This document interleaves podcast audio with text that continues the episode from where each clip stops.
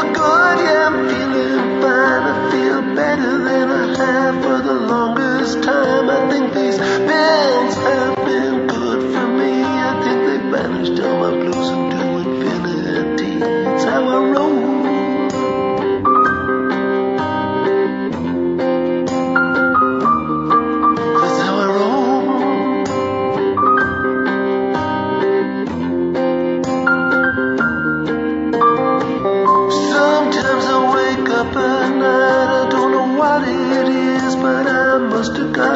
I thought I heard a scratching underneath the floor.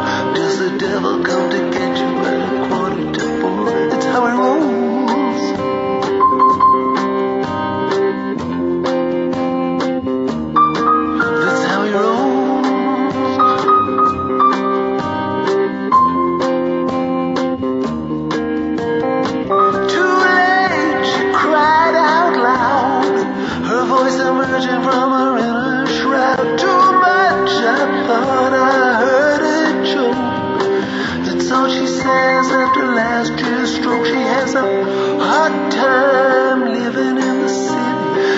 Up every morning in the unforgiven.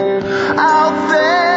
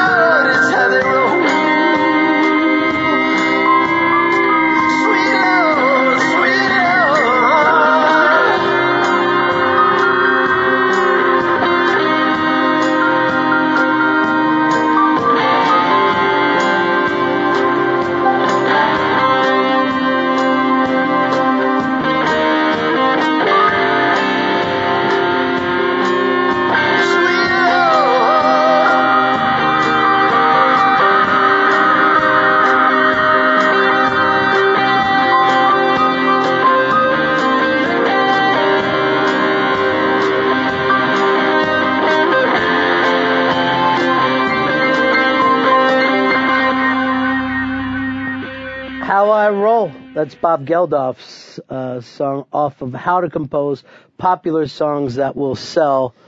Bob Geldof, welcome to the show. How Thanks, are you, man. man? I'm good. Uh, we were just talking as you came in here about the crazy state of music and Yeah. radio and how it's all changed throughout your life. Yeah.